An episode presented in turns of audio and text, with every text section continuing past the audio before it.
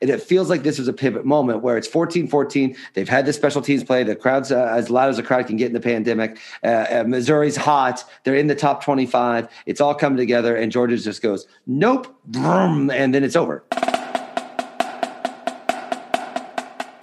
What's up, Georgia football fans? My name is Scott Duvall, and you are listening to episode 261 of the Waiting Since Last Saturday podcast. I'm joined on this quick post-game show via Zoom by my two co-hosts, Will Leach and Tony Waller. The easy title for this episode would be to call it the Georgia Missouri post-game show, right? The real title of the show could be called the Georgia Missouri post-game show and Florida blowing their chance at the college football playoff berth show to a 4 and 5 LSU team, if all that makes sense, and I'm sure it does. The Dogs offense was blistering up in Columbia, Missouri. There's a real connection developing between JT Daniels and George Pickens, and also the joy that Kirby has this team playing with this late in the season. A season that for many other schools is quickly going off the rails. Let's just say it's encouraging, refreshing, and a whole lot of fun as a Georgia football fan to watch right now.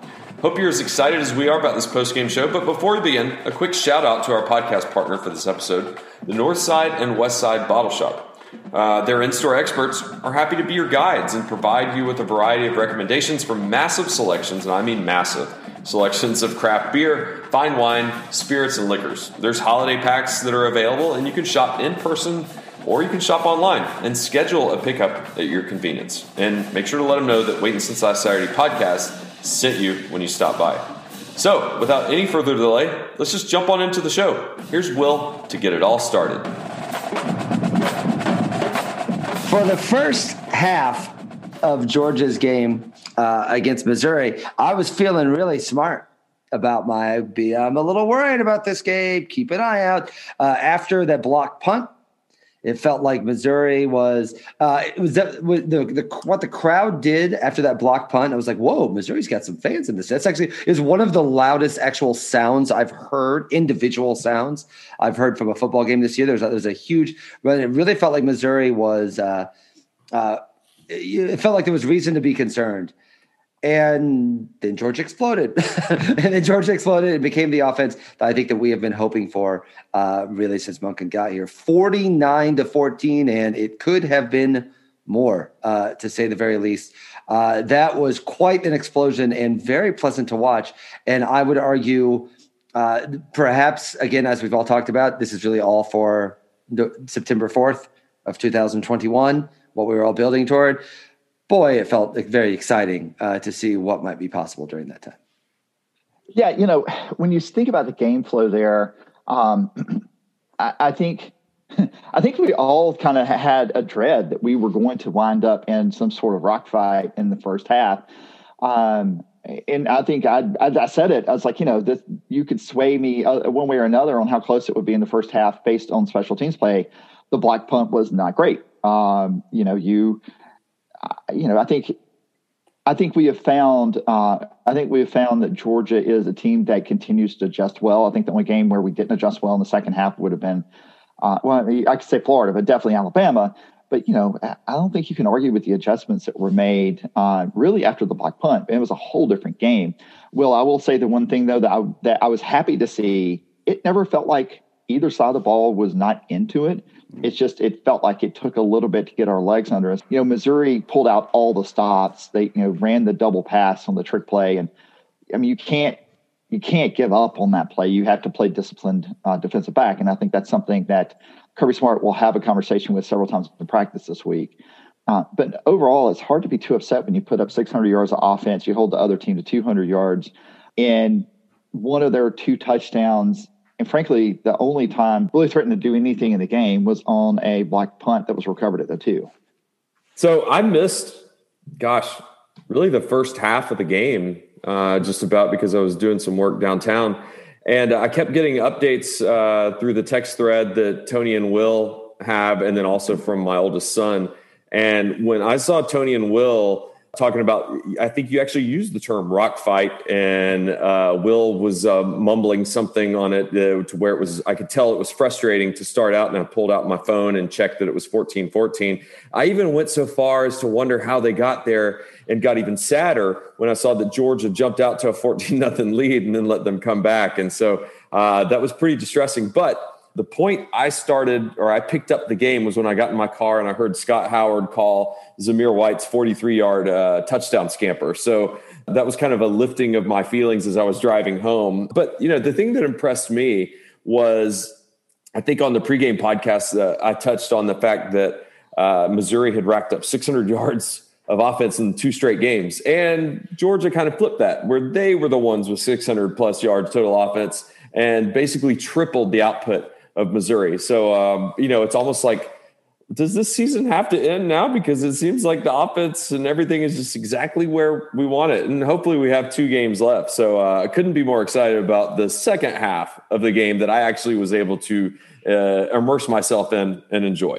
Yeah, you got there in time. You actually, and for the record, by the way, I think there has to be. Uh, don't give Scott any crap about this, by the way, because I mean, again, we didn't know this game was being played exactly like six days ago. So this is not like this is not like someone that schedules a wedding in like October. I mean, how dare you go and work on a game yeah. when you did, when you didn't know that this game was going to be happening? Exactly. Neither days, one of us did. Yeah. Six days ago. So uh, I, I think that's very reasonable. Yeah, it was. You're right. There does seem to be a feel, and I hope that I I I don't spend time on the message boards or anything, but I hope the fan base has that feeling that I have right now, which is that like oh man this part we just got started. Like like when you're when like a kid and uh, and you're, you're having in front your friends and your parents are like okay it's time to go home. It's just like oh no. Like the first hour everyone was sitting across the room like twiddling their nose like what are you gonna do? I do nothing. And you finally figure out the really fun thing you want to do and then you have to go home.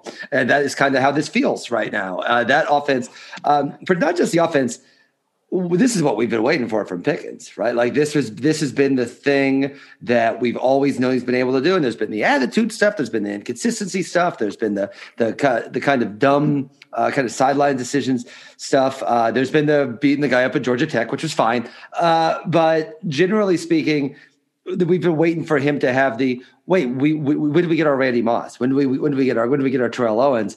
This was our Randy Moss and our Terrell Owens. That catch, not just the not just the catch, but the casualness of the catch, uh, to me was the best part about it. Um, and then after that, it was fun to watch Daniels, who again, when he throws deep, there's still a little bit of a go get it sort of idea. Like it's not, it never necessarily feels like that incredibly precise. Like when Fromm would throw a good long deep ball, it felt like everything was executing perfectly. And then Fromm would, would like, it wasn't necessarily Fromm's strength, but when he threw one, it was like, Daniels always has a little bit, and I think it's deceptive. Actually, I think he's actually more precise than it seems. But there's something about it, particularly when the when the receivers are going the way they were, that it feels like go get it, go get it, and they just get it every time. To see all the the receivers kind of running, it's clear everyone is having a lot of fun in this offense now, which is something that frankly has been lacking not just in Georgia football, but in life in 2020. Uh, it was very, very enjoyable. I would say that second half was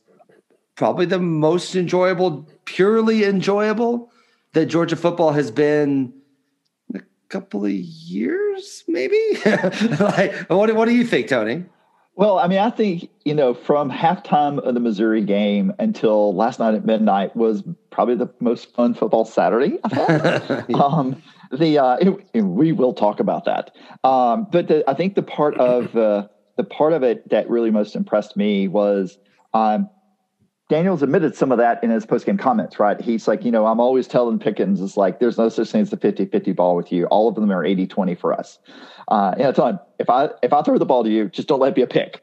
Could you imagine Jake Fromm making that statement right. two years ago right. and ever being available to the press ever again? um, so, you know, I, on the record, I don't think Jake Fromm is going to be available to the press ever again anyway for entirely different reasons. But yes, go ahead so I, you know, I think it is uh, it is interesting. The other thing about um, I, I, was watching the post game comments, uh, Tiffany uh, with Tiffany and a couple of the kids, and just his not his blase, like he is, he's like the prototypical California dude. He's like, yeah, you know, it's just like this is the team we want to be, and we know we we're here, and we're just like, I just throw the ball up to Pickens, he goes and gets it, man. And it's you just, just turn like, left on La Brea, La Brea, go right down the 404. There's a yeah, there's a nice little burger joint, you know, the one that Big Johnny sits outside all yeah. the time. Um, but you know, it is a um, it is a revelation, and and I know there's going to be a lot of there will continue to be a lot of what if spilled over the middle part of the season where we had quarterback struggles. Speaking of quarterbacks, we saw Carson Beck did he actually? I don't remember if he got a pass. He touched um, the ball, but you know, he touched the ball. Um, and then you know, Stetson got a couple of pass plays, and it's it's interesting to watch the two of them in the same game have pass plays because it is clear there's a difference in the zip, a difference in ball placement, and one other thing about Daniels, he is just so calm in the pocket. He is just like his pocket presence is just incredible. His ability just like stay in the pocket as it's going down around him and just like deliver a decent ball. And you're right, Will. I think there are there are balls that he really does take as 50-50 balls.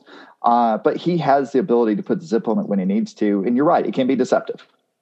The thing I like is uh, December football. Uh, I mean, you know, the fact that we had a game on the 12th of December and hopefully there's a game next week on the 19th of December. I just, for some reason, I'm like, this is kind of cool. Uh, it's just a, it's just a neat feeling to to watch December football. The only thing I was disappointed about, I was kind of hoping there'd be some weather and snow. It was really ironic and fun for me to see them all bundled up. Uh, you just don't see that. Um, you know, I think there was discussion on Twitter this week of like the coldest Georgia game that's ever been played, and a lot of people are saying there was an Auburn game about four or five years ago that was freezing. The Georgia Tech game, but yeah, it's just kind of neat to see football played in football weather. Um, the other thing, you know, kind of touch on Daniels.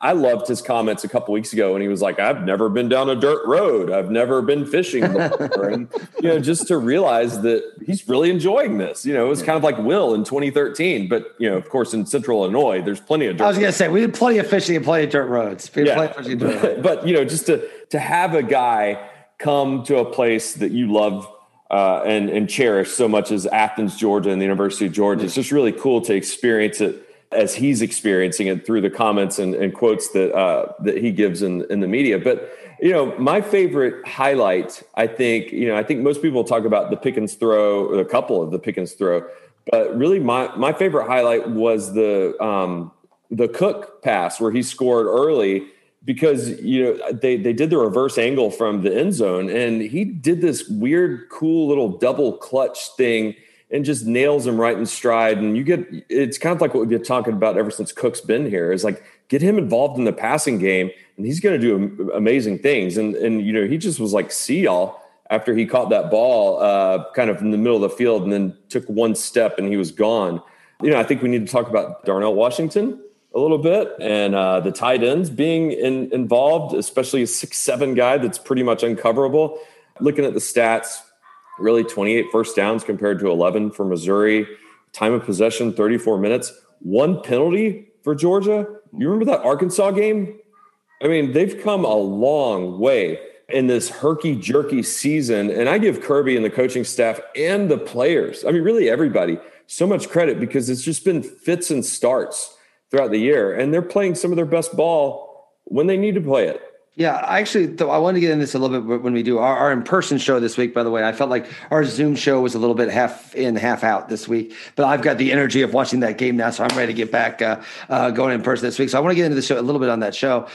But I do think when you see just generally what's going on in not just college football, but sports entirely, teams are breaking down. Teams are players are opting out. Guys are getting hurt everywhere. There are tons of like you know there it's the college football is limping to the end of its season, uh, which is uh, totally understandable. I don't I don't think it's fair to blame any coaches or players for for doing that. I think there has to be legitimate commendation given to the staff. Uh, this team it seems to be enjoying itself and playing harder and improving and figuring itself out as the season goes along. There's not a ton of player opt outs. There's not. Let's just get this over with. I would argue in many ways the players uh, and staff have shown they are more committed to the end of the season than maybe some of the fans are. and then after that Florida loss, I think a lot of people kind of checked out a little bit. And to be honest, you heard, I mean, the, remember the preview for the Vanderbilt, the game that didn't happen? Is like, yeah, they're gonna play football and we'll see what happens. But they're still taking this seriously and they're getting better because of it. And I don't know if the staff has pushed this toward we're playing the September of next year. This is all a process. We're going to be uh, get this going by then. But uh, certainly the idea that this team looks better than it has all year now is extremely rare, uh, not just in college football, but really in sports entirely. And I think they deserve credit for that. Oh, 100%. I mean, we I think we credited Kirby and Ron Courson for staying healthy. Um, that is part of it, but uh, there is also a, a fair amount of um, uh, you have to give both what I mean. I, I, I, I'm not a fan of the term culture in that way, but there is a culture here of um, Kirby has built a culture uh, from the top down of we're a team. We're going to do this as a team. We're going to take care of each other as a team.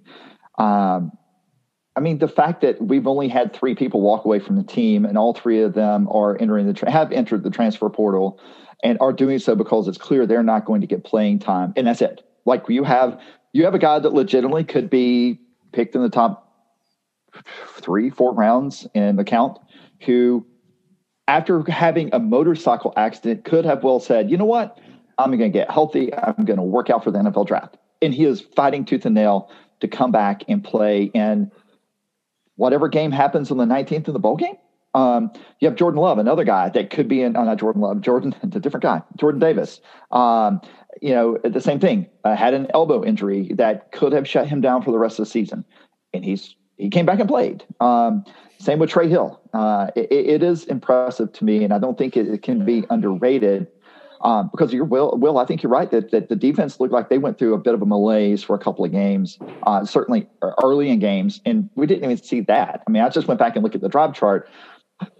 You know, basically, Missouri had uh, one longest drive that ended in a punt, and a long drive that that basically was helped with a 47 yard uh, double pass. After the touchdown they scored on the blocked punt, which was a one yard, not a three yard, they got 64 yards of offense. That is starting with like seven minutes in the second quarter. Um, this this team is playing hard, and now I'm looking at it and I'm like, um, I, I, it would be hard for me, and I'm not, and I'm, I would, I would have said this last night before Florida lost to LSU. I feel like Georgia would beat Florida now. Um, that, that, could be that could be hubris. We don't get to we don't get to say that, but um, this Georgia team is playing at a different level than they were playing at a month and a half ago, and that's a that's a lot of fun to see, especially in the season. This is going to be an underrated pivotal game uh, in the Kirby Smart era, to be entirely honest with you.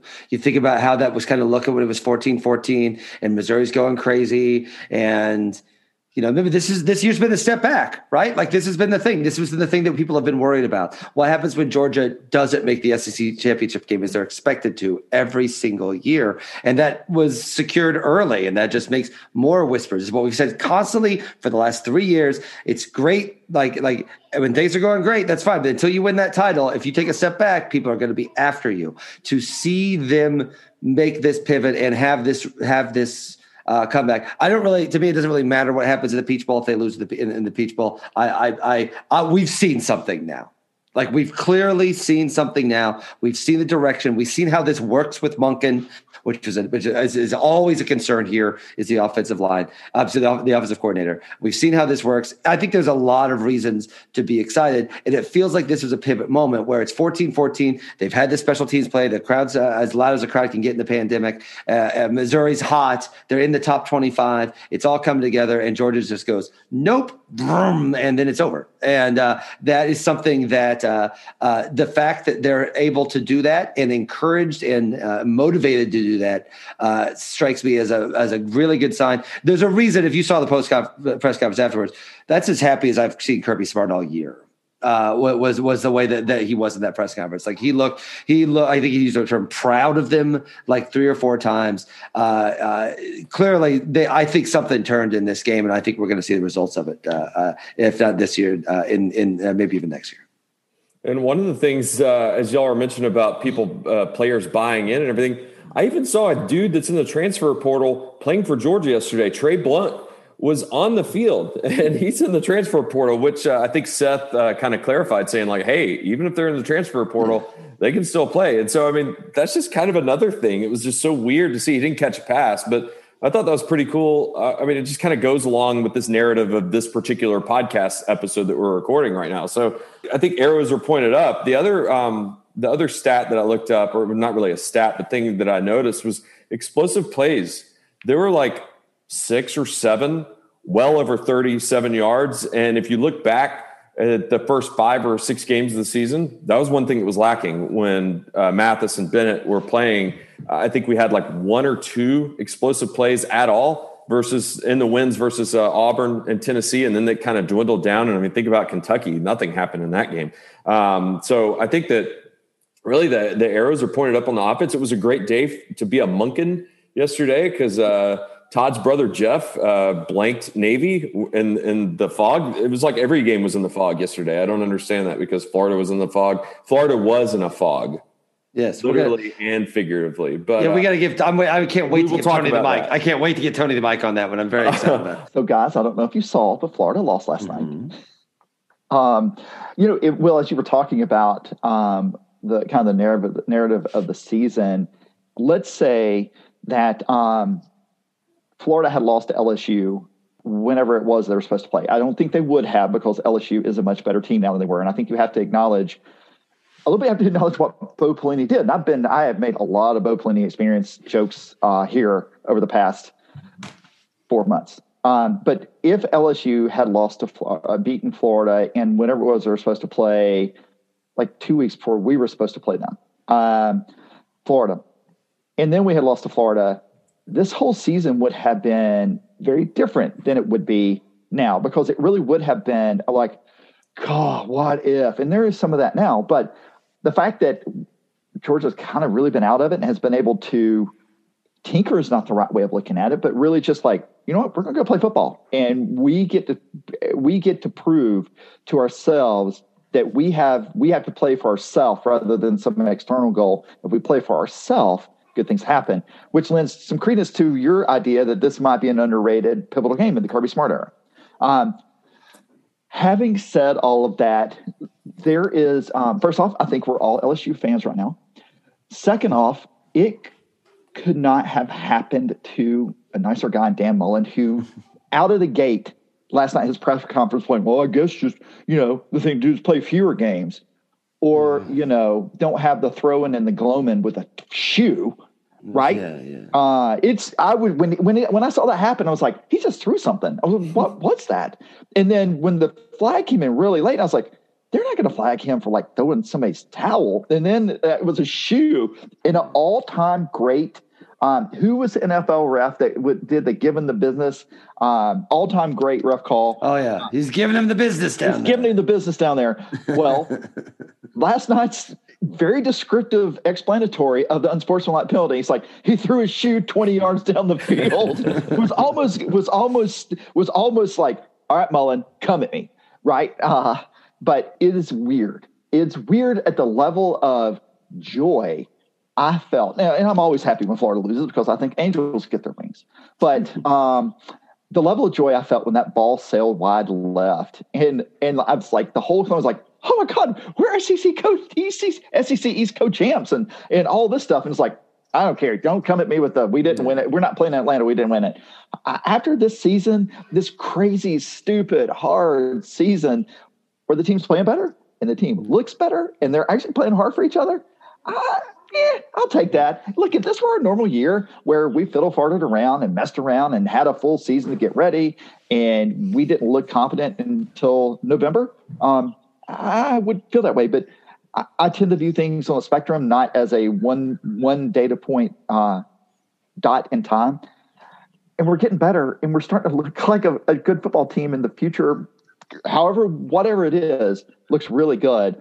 And the fact that Florida, who had the opportunity to go and potentially play in the college football playoff, even if they lose to Alabama, zero chance of that happening now is uh, super exciting that'll that'll make for an interesting discussion this week on you know basically Florida's out of it, so I guess that really helps the Ohio State uh, fans. But we'll we'll get to that. Um, the other thing, Tony, uh, in the LSU Florida game was uh, I, I, enjoyed seeing Oconee County's Max Johnson uh, leading the Tigers. I mean, he was playing quarterback. We were watching him with Jeff Collins at, uh, at Georgia State Stadium this time last yeah. year. yeah, a year ago this weekend, I think. Yeah.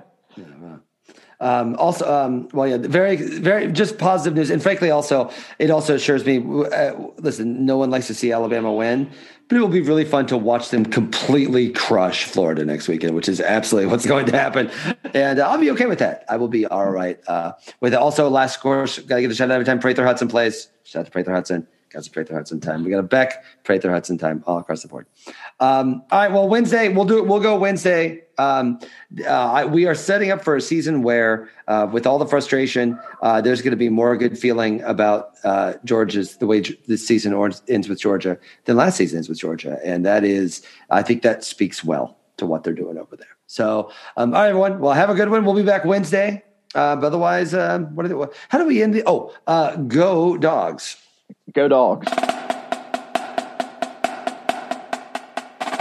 And thanks so much for listening. We'll be back with our Georgia Vanderbilt Part 2 preview later this week. Really, who knows what will happen right now, but we're going to do a show regardless, and that's why we're going to do it a little bit later in the week to allow for the decisions to be made. So, as we hopefully have a current and relevant informational podcast episode to talk about and pass on to you. Uh, you can keep in touch with us by giving us a follow on Twitter. Our handle is at WSLS Podcasts. And until next time, happy holidays, happy Hanukkah, and Merry Christmas. We'll see you on campus hopefully this Saturday. And as always, go dogs.